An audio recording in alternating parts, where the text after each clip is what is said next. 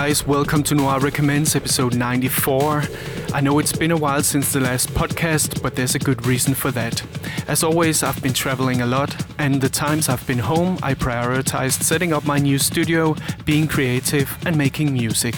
On top of that, I've been going through some health issues which forced me to spend a lot of time fixing that. But don't worry, I'm perfectly fine. In fact, I feel better today than I have felt in years. All this made me realize that the Noir Recommends podcast has to be a spontaneous thing that happens when I feel the need to shout about some good music and have the proper time to put it together for you guys.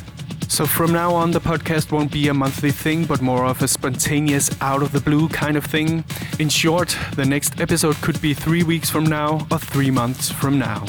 If you want to be up to date on some of my favorite tracks, you can follow my Noir Recommends playlist on Spotify. You can also follow me on tour and in the studio on Instagram. My username on there is Noir Music. So, with that out of the way, let's get into this episode. As per usual, this is not a selection of the most popular techno tracks out there. In fact, I sometimes feel a little alienated to the trends in underground music, especially when it's overdone.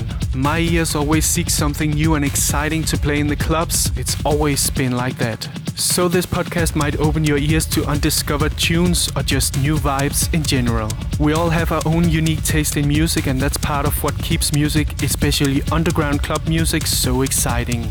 This is a mix of some of my current favorites and the music I've been enjoying and playing in the clubs lately. You might already know some of the tracks, but I can guarantee you, you haven't heard them all before. So, with no further ado, let me stop talking and let the music speak for itself. Noir recommends.